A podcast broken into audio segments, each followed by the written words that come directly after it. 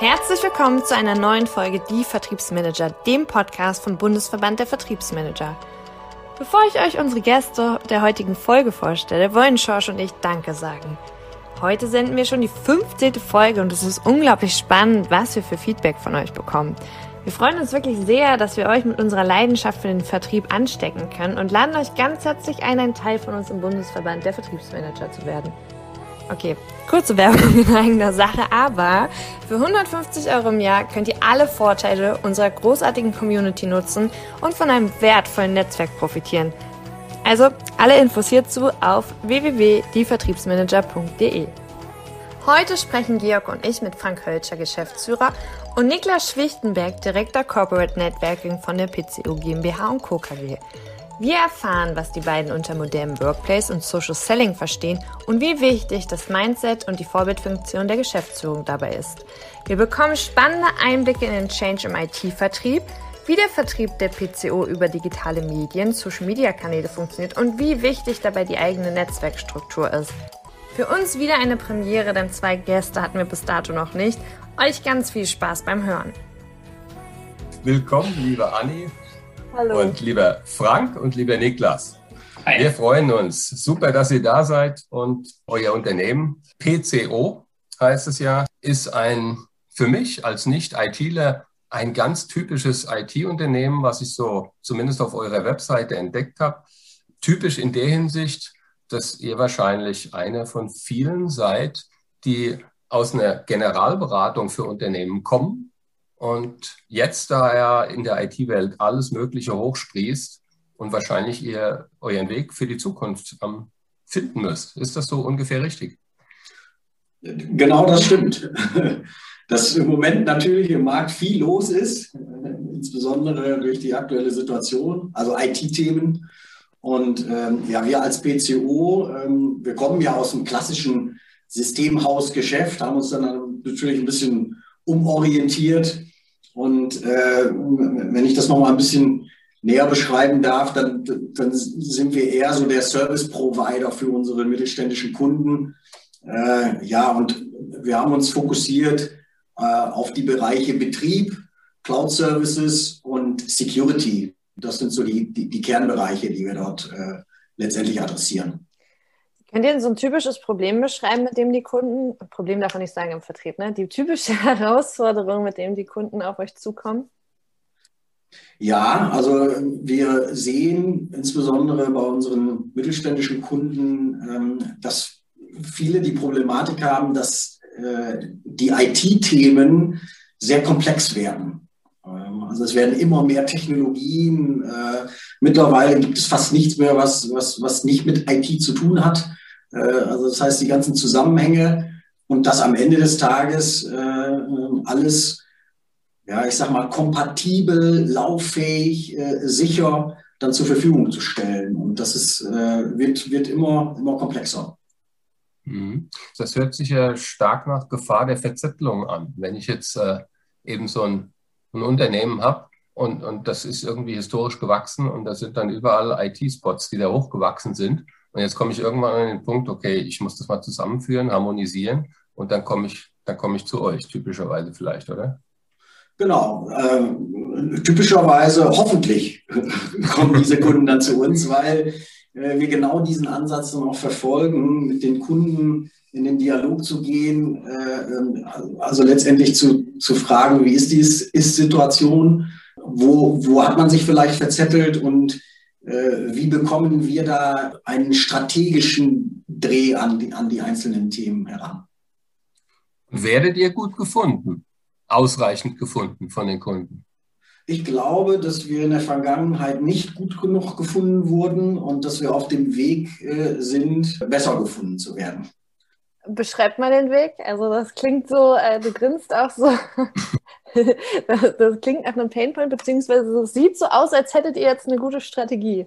Ich kann jetzt leider die Körperhaltung hier nicht übertragen, aber stolze Brust. Und ich kann das mal fragen, also, wie ist das IT-Geschäft in der Vergangenheit gelaufen? Viel über Vertriebsakquise, letztendlich an den Kunden ranzugehen, an die Ansprechpartner ranzugehen, Gespräche zu führen, und über die Problematik zu sprechen. Das ist meines Erachtens heute nicht mehr so, sondern heute ist es so, dass die ITler in den Unternehmen oder die den Bedarf als solches haben, viel mehr hingehen und sich im Vorfeld informieren. Wie kann ich mein Problem lösen? Welche Technologien gibt es? Welche Lösungen gibt es? Welche Software gibt es? Und eigentlich schon relativ gut wissen, was sie da benötigen. Das heißt, an der Stelle wird es umgedreht. Also der Kunde sucht heute und der Kunde informiert sich und schaut dann natürlich, mit welchem IT-Spezialisten er dann in den Dialog gehen kann. Und umso mehr ist es wichtig, dass wir an der Stelle gefunden werden. Also dass die Unternehmen letztendlich die PCO wahrnehmen und die PCO kennen. Das heißt, das ist ja die berühmte Wasserlochstrategie. Also wie bringe ich Informationen in der richtigen Form, zum richtigen Zeitpunkt dorthin in das Internet wahrscheinlich, wo dann die Kunden es auch finden. Und zwar genau die zum richtigen Zeitpunkt auch finden sollten. Wie macht ihr das genau? Also wir haben natürlich nach wie vor den direkten Kontakt zu unseren Bestandskunden, indem wir über unsere Vertriebsmannschaft, über unsere Consulting-Ressourcen diese Kunden, ja, ich sag mal, beständig betreuen und unterstützen. Also letztendlich dort an der Stelle einfach auch ein Beziehungsmanagement haben. Das ist erstmal ganz, ganz wichtig, dass das aufrechterhalten bleibt. Das andere ist letztendlich für uns eine Strategie, indem wir sagen, wir müssen bei uns das Thema PCO in die Breite zu bringen und bekannter zu machen, also Vertrieb über digitale Medien zu machen, viel mehr verknüpfen mit gesamten Marketingprozessen als solches. Also die Verschmelzung zwischen Vertrieb und Marketing hinzubekommen und das auszubauen. Und natürlich insofern, was die Interessenten angeht, also letztendlich die Kunden, die diesen Bedarf haben, zu adressieren über neue Kanäle oder über neue Mechanismen. Also beispielsweise auch die gesamten Social-Media-Kanäle, die wir als solches dann mit integriert haben und wo wir letztendlich bei uns, und das ist das, was der Niklas bei uns auch letztendlich mit betreibt, Netzwerke aufzubauen, um letztendlich auch dort über Netzwerkstrukturen einen Bekanntheitsgrad zu erlangen. Das, was du gerade angesprochen hattest, ist tatsächlich so das, was wir in den ganzen Podcast-Folgen auch immer wieder diskutiert haben, ist dieses typische Silo-Denken, Marketing, Vertrieb, und irgendwie sind alle einstimmig der Meinung, man muss die Silos einfach aufbrechen und auflösen. Deswegen, Niklas, da nochmal spannend für uns und auch für die Zuhörer, Zuhörerinnen, wie macht ihr das denn? Weil was wir oft erlebt haben, war, das ist halt so schön dahergesagt und die perfekte Welt ist das von uns allen irgendwie, aber die Realität, die Praxis ist halt noch eine andere aktuell in vielen Unternehmen. Wie habt ihr das gelöst oder wie löst ihr das gerade? Bei uns ist es so, wir haben eine etwas andere Struktur. Wir arbeiten mit sogenannten strategischen Geschäftsfeldern. Das bedeutet, die PCO hat sich auf den Weg gemacht und gesagt, wir möchten Wertschöpfung gerne an einer stringenten Linie bieten. Das bedeutet, in unseren strategischen Geschäftsfeldern arbeiten viele Bereiche zusammen, die sich dann wiederum eng connecten an das Marketing. Also bei uns ist dieses Silo-Denken natürlich auch nicht gänzlich weg. Ich glaube, das ist in den meisten Unternehmen nicht so. Und die Unternehmen, die das behaupten, gerade im Mittelstand, die haben sich vielleicht von einem Coach erzählen lassen, dass das so ist, aber sie haben es noch nicht wirklich umgesetzt. Und bei uns ist das Thema natürlich Kommunikation. Wir versuchen auch auf vielen Ebenen zu kommunizieren. Wir haben eine offene Unternehmenskultur, das heißt, bei uns gehst du hin und fragst. Natürlich, und das kann man sich auch vorstellen, wenn man so etwas anfängt, Reibung erzeugt Wärme, das heißt, da passiert was. Das Marketing bringt Ideen rein, die strategischen Geschäftsfelder bringen Ideen rein. Es geht auch um das Thema Geschwindigkeit. Aber alles in allem sind wir bemüht, einfach zu sagen, wo können wir aus den strategischen Geschäftsfeldern Themen rausholen, die wir dann im Marketing platzieren können. Das bedeutet, dieses Thema Kommunikation und Zusammenarbeit ist bei uns der Schlüssel, dass es funktioniert. Und dann kommen wir mit dem Mandat des Unternehmens noch dazu, mit diesem Networking-Thema, und schließen uns da auch noch an. Und ich glaube, was auch ein wichtiger Punkt bei uns ist, dieses Trial and Error. Das heißt, wir probieren aus. Wir haben einen Podcast ausprobiert. Also ich rede jetzt einen Podcast über einen Podcast. Wir haben einen Podcast ausprobiert. Den haben wir gestartet, heraus aus einem strategischen Geschäftsfeld. Das Marketing hat ihn aufgenommen, professionalisiert und in die Breite gestreut. Und zack, haben wir die Zusammenarbeit zwischen Marketing und Vertrieb. Wie heißt der, wenn sich unsere Zuhörer und Zuhörerinnen dafür interessieren? Oh, muss ich jetzt erst sagen, Achtung, Anzeige. Ja, Werbung. Wer PCO oder IT ist alles bei den gängigen Podcast-Formaten eingibt, der kommt auf zwei sehr nette Herren, den Julius und den Marcel. Und das sind unsere IT-Security-Spezialisten. Und die reden in regelmäßigen Abständen über spannende IT-Security-Themen. Anzeige, Ende. Georg, so macht man das. Ja, ein gesponserter Beitrag. Gut, dann haben wir das jetzt auch gelernt und können auch unsere erste Werbung bald mal schalten. Ja. Ja, das erste Mal mit zwei Leuten, das erste Mal Werbung. Also du siehst, die PCO, die macht neue Sachen. Die geht neue Wege. Wie viele Mitarbeiter seid ihr denn? Weil das wird sich jetzt wahrscheinlich der ein oder andere Zuhörer fragen. Das klingt so cool, aber wie viele Leute sind denn da eigentlich beschäftigt? Ja. Wir haben 150 Mitarbeiter, die wir bei uns an Bord haben in unterschiedlichsten Rollen, also aufgeteilt in unseren strategischen Geschäftsfeldern und natürlich dann auch ja, in den einzelnen Bereichen, was Personal, Marketing, Verwaltung angeht. Okay, also die Ausrede, das sind dann ja nur so wenig Mitarbeiter, gilt also auch nicht, wenn das jetzt irgendjemand gedacht hat beim Zuhören. Das ist definitiv nicht der Fall. Und ich habe gelesen, dass ihr 10% der Mitarbeiter eine Rolle zugeteilt habt als Corporate Influencer. Ist das richtig? Und was verbirgt sich dahinter? Das ist in der Tat richtig. Wir haben uns vor ungefähr einem halben Jahr nochmal im nächsten Schritt auf den Weg gemacht und gesagt, was können wir vielleicht noch mehr im Vertrieb oder im Netzwerkbereich tun? Und Frank, der auch sehr stark in diesen digitalen Themen drin ist, hatte mich dann vor die Herausforderung gestellt, was können wir da noch mehr machen? Also abseits von Homepage, abseits von Unternehmensseite bei LinkedIn, Unternehmensseite bei Facebook. Was ist eigentlich der nächste Schritt? Und dann bin ich hingegangen und habe das Thema Corporate Influencer vorgeschlagen, zusammen mit anderen Unternehmen. Und jetzt bilden wir als mittelständisches Unternehmen, nicht als Otto, nicht als Telekom, bilden wir in der Tat eigene Corporate Influencer aus, die als Personal Brand in den sozialen Medien Themen voranbringen, die die PCO betreffen, die aber auch die Themen Digitalisierung, Modern Workplace etc. betreffen und haben eine Bewegung geschaffen, die sich innerhalb des Unternehmens sogar ausbreitet. Also das muss man sich mal vorstellen. Wir haben jetzt Kollegen, die bekannten, ich sag mal langjährig erfahrenen Kollegen, ich möchte jetzt nicht über Alter sprechen, die wirklich schon lange Zeit in ihrem Bereich erfolgreich sind mit ihren Methoden, die kommen auf uns zu und fragen, was ist das? Was kann ich davon mitnehmen? Wie kann ich das selber machen? Und das ist für uns ein Zeichen, dass es funktioniert. Und selbst Frank ist aktiv. Also ich sitze hier auch neben einem Corporate-Influencer. Ja, aber was heißt selbst Frank? Ich meine, es ist doch immer so, dass der Fisch mit dem Kopf und so weiter, ne? Also es muss mir doch Vorbild sein, auch ganz oben. Absolut. Würde ich jetzt auch erwarten und finde ich auch toll, wenn es so ist. Dann zählt die Vorbildfunktion. Genau. Wenn du sagst, ihr bildet die aus, also was für Basics gibt ihr den Leuten mit? Und was mich interessiert ist, fällt es oder fiel es den Kollegen einfach, sich jetzt da als Corporate Influencer hinzustellen? Oder welche Hürden hattet ihr da?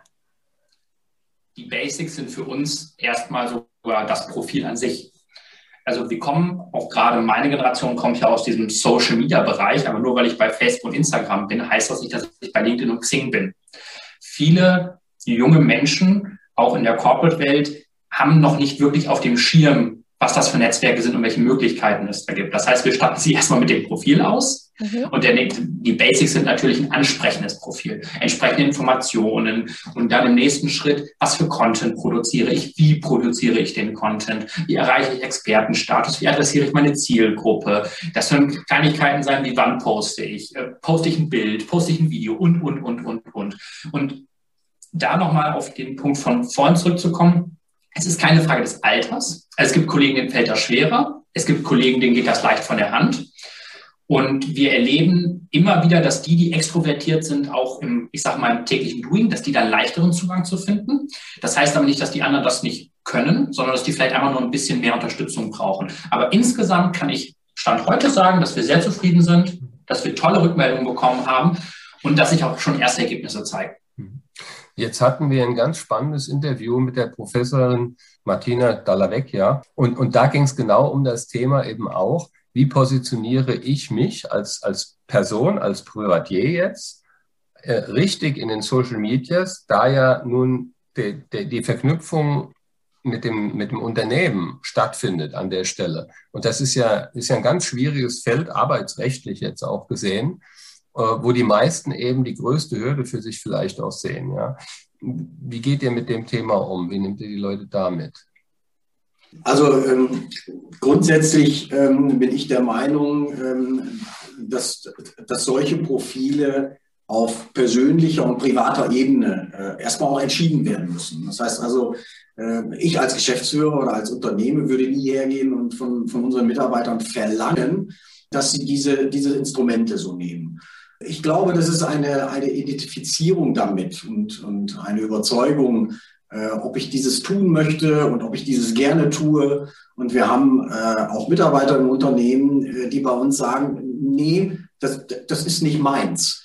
Und wir müssen da, glaube ich, an der Stelle nochmal unterscheiden zwischen das, was Mitarbeiter tun und das, was sie adressieren und das, wie sie sich in den Social Medias auch bewegen, auf Basis der persönlichen und privaten Profile. Und auf der anderen Seite gibt es natürlich auch noch unsere Unternehmensprofile als solches, die wir letztendlich auch mit betanken und die wir auch mit bedienen. Und das ist das Erste, was geklärt werden muss, wie jeder Mitarbeiter damit umgehen möchte.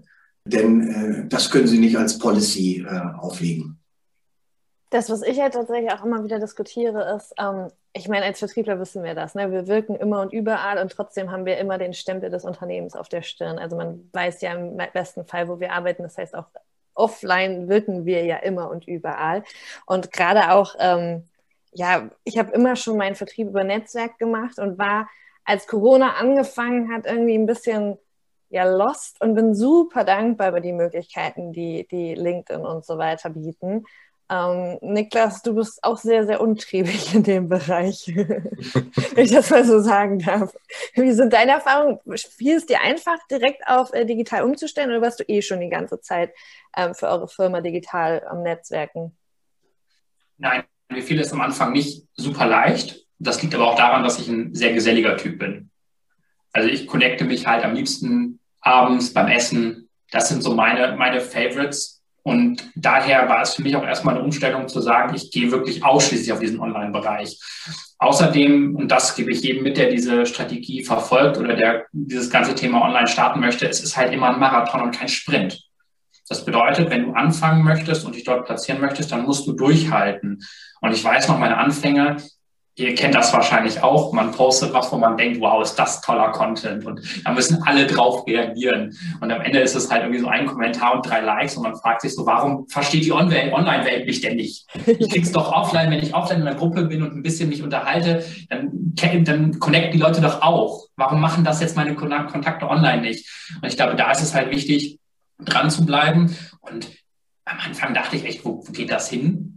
Wie schaffe ich jetzt endlich mal, da auch Erfolge für mich selber zu sehen? Und da hat mir einfach nur geholfen, dran zu bleiben. Es gibt ja jetzt das Netzwerken extern mit potenziellen Kunden oder auch Bestandskunden. Und es gibt ja aber auch das mega wichtige interne Netzwerken. Synchronisiert ihr das in irgendeiner Form? Steuert ihr da drauf hin? Oder sind es komplett verschiedene Tools? Wie sieht halt eure eigene IT-Landschaft aus? Ja, also intern sind wir auf jeden Fall auch fit. Also wir versuchen, Transparenz ganz hoch zu halten. Und wenn wir über Kommunikation reden, dann reden wir auf der Basis online, offline. Das heißt natürlich bei uns Teams, regelmäßige Ankündigungen. Wir haben einen tollen Channel, der heißt Erfolge.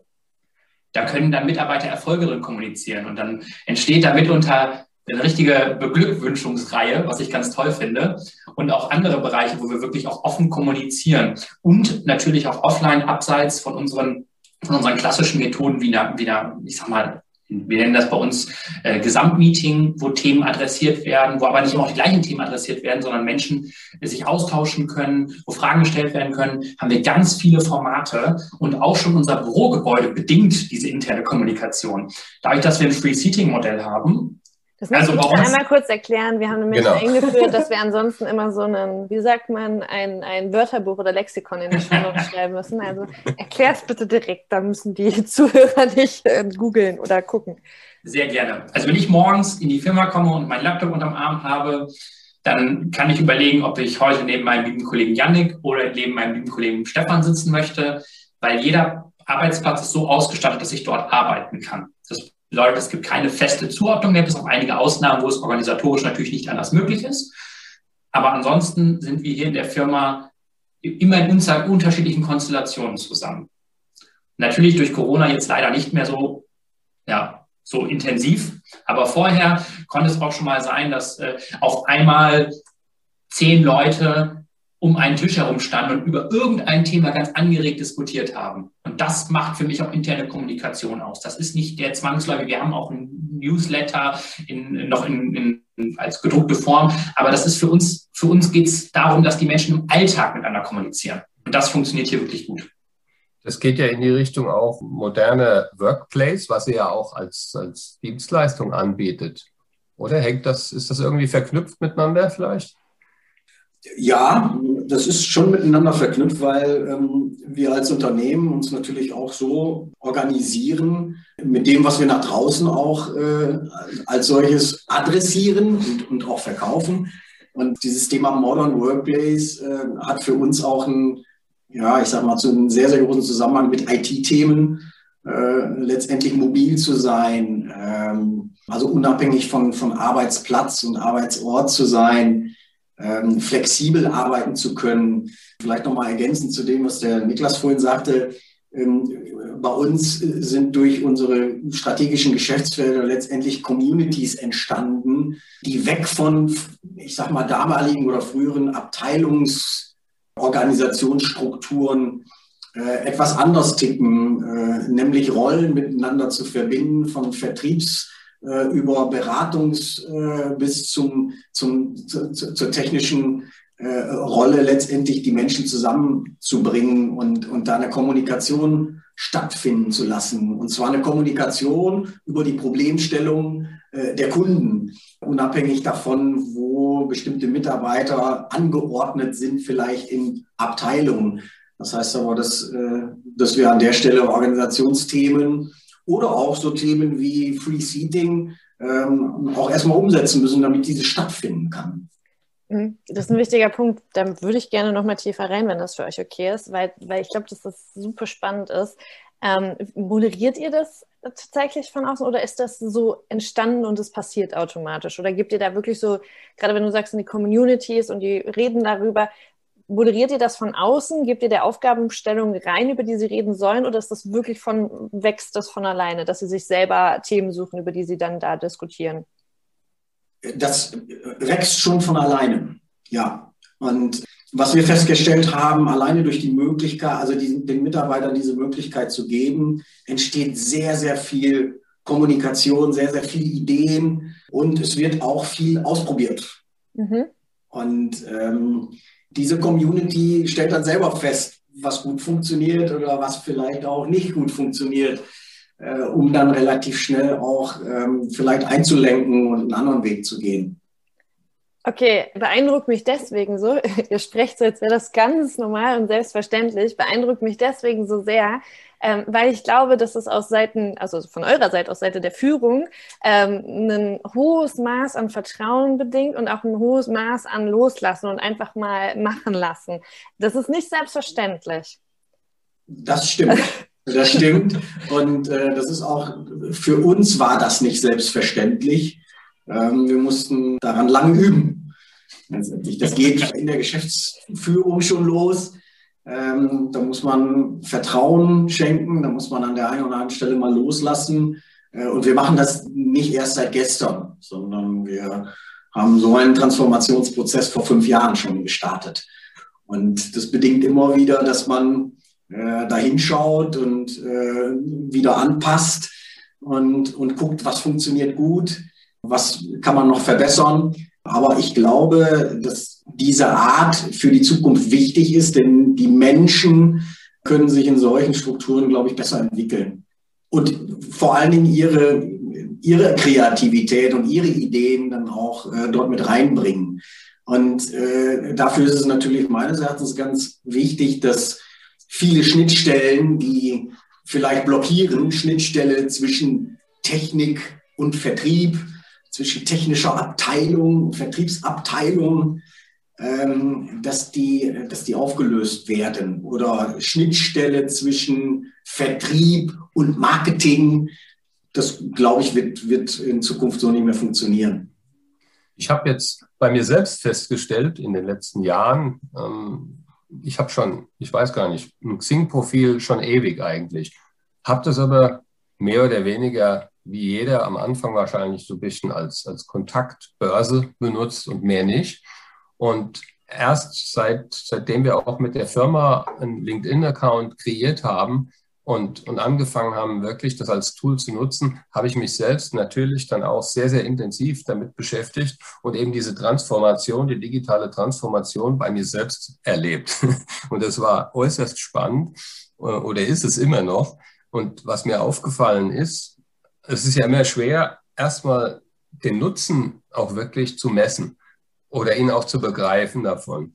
Aber jetzt kann ich zumindest mal sagen, wo ich ein relativ ein akzeptables Netzwerk habe und auch wirklich einige Themen dort platziere und viel am Kommunizieren bin, dass ich wirklich spüre, dass es unheimlich mich weiterbringt, die richtigen Kontakte zu etablieren und für jede Lebenslage eigentlich dann auch eine Empfehlung zu bekommen von verschiedenen Seiten. Also Empfehlungsmanagement ist für mich eine der Top-Themen da drin, weil wenn ich irgendein Problem habe, ich habe immer irgendjemand, den kann ich fragen, der ist verlässlich, da weiß ich, da kriege ich auch kein Bullshit geliefert und kann mich darauf verlassen und möchte es natürlich auch zurückgeben, wenn ich kann. Niklas, ist das ein Thema, was dich auch berührt? Beide Ohren.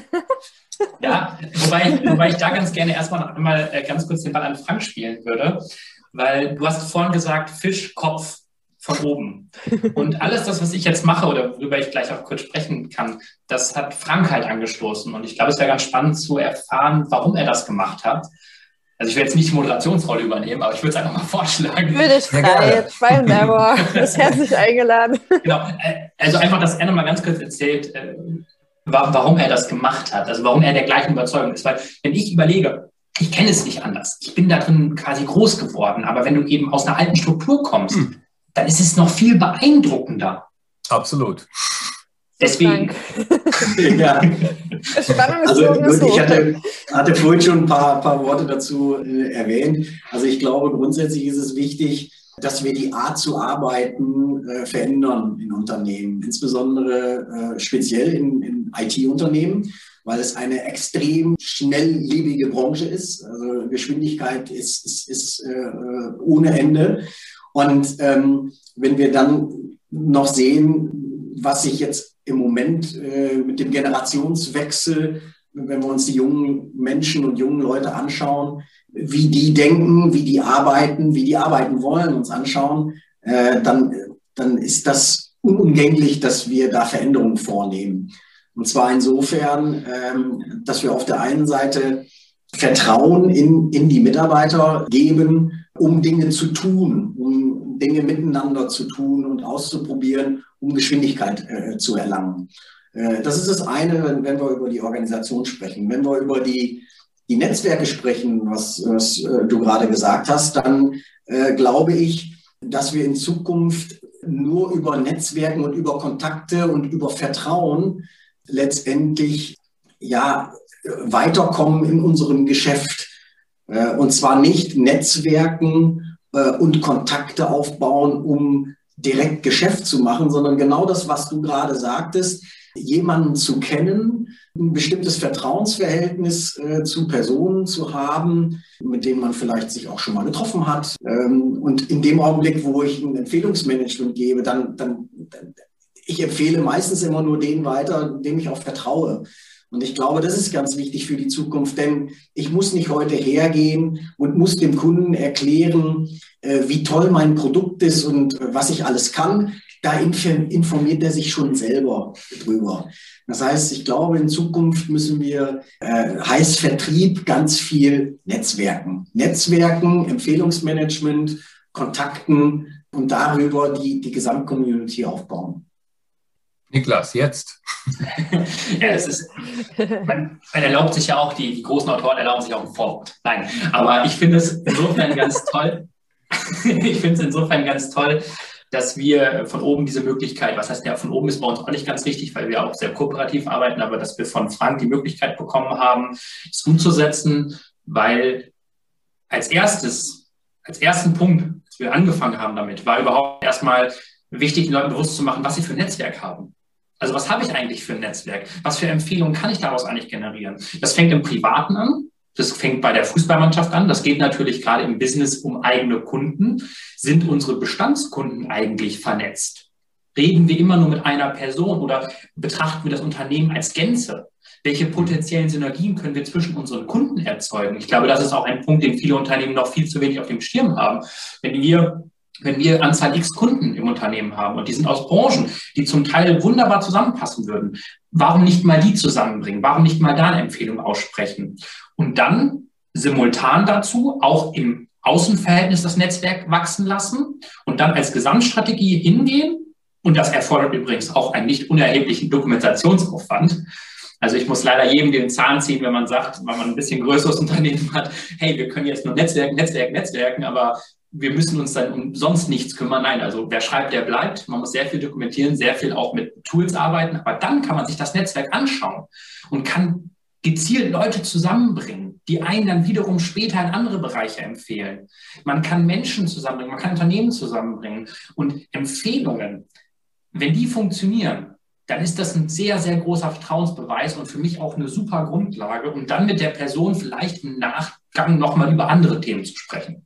Das ist ein wichtiger Punkt, der auch viel mit Mut zu tun hat. Also tatsächlich, wenn mich ein Kunde fragt nach Beispielen oder Best-Practice-Beispielen, dann vernetze ich die teilweise auch tatsächlich an Kunden und sage, ruf doch da einfach mal an und frag, wie die es umgesetzt haben oder beziehungsweise wie deren Erfahrung war, weil ich kann dir viel erzählen, aber viel cooler ist es ja, wenn der Kunde das erzählt.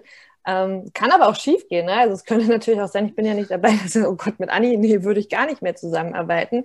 Da ist es immer gut gegangen. Warum ich das frage, ist, ich habe einen Chef gehabt, der hat sein Netzwerk bei Xing komplett auf nicht zu sehen gestellt. Also der wollte nicht, dass ein Wettbewerber seine Kunden nehmen kann. Jetzt hatten wir letztens in der Community auch so einen Post, den habe ich gesehen und wusste nicht so ganz genau, wie ich damit umgehen soll.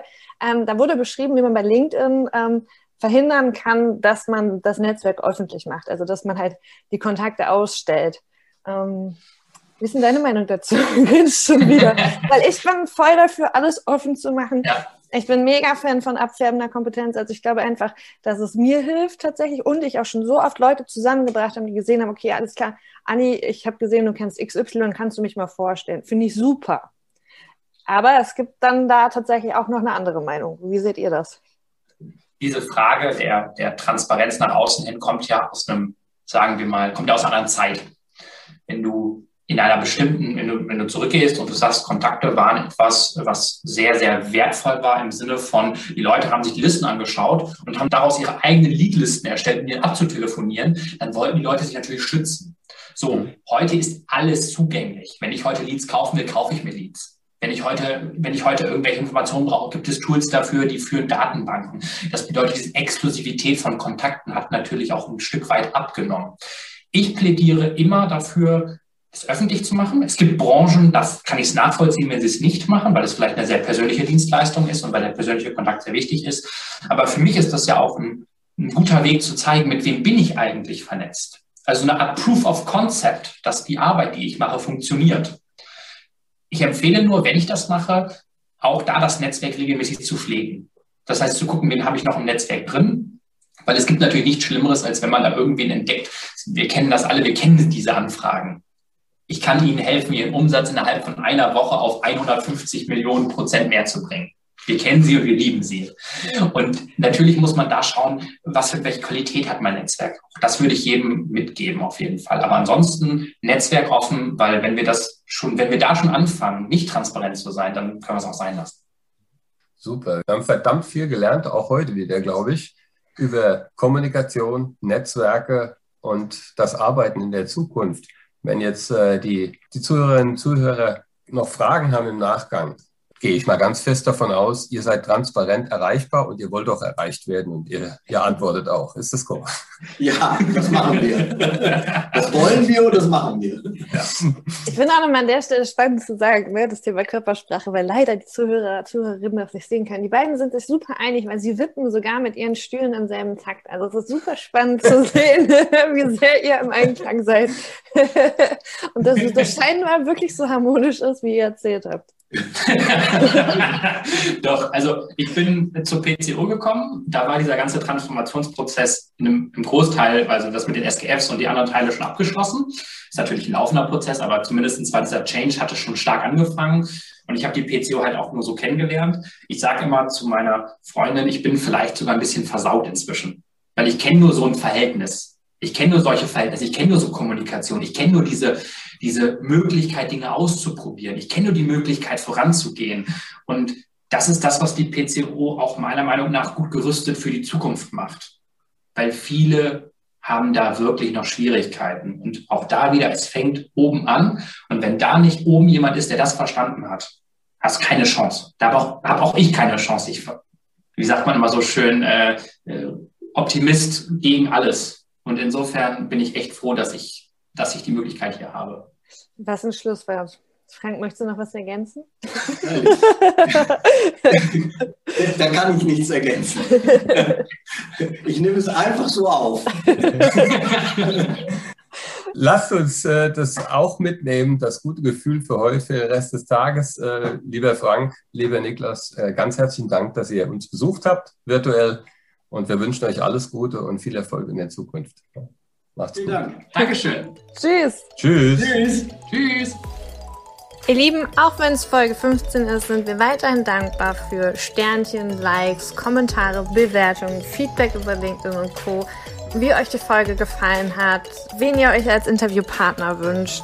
Ja, und welche Themen für euch in Zukunft spannend sind. Was bewegt euch gerade im Vertrieb? Schreibt mir, schreibt George. Unsere LinkedIn-Accounts findet ihr in den Shownotes und dann freuen wir uns mit euch auszutauschen. Bis dann. Tschüss.